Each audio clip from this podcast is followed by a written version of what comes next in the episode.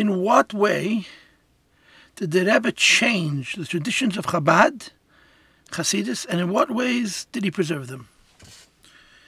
Um, the cliche that I like to use in answering this question, which of course has many parts, is that um, the Rebbe changed Hasidus so much so that Hasidus should not change at all.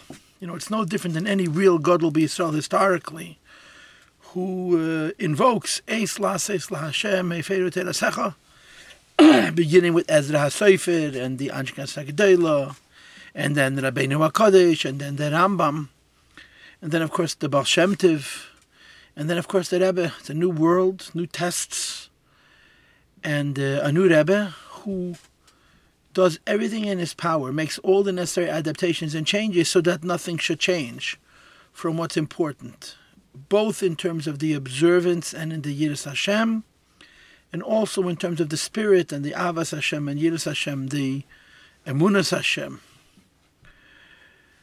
So the Rebbe changed whatever needed to change in order to keep everything that needs to be kept. That's the thrust. That's the the nekuda. That's the the basis or the essence of um, of the response.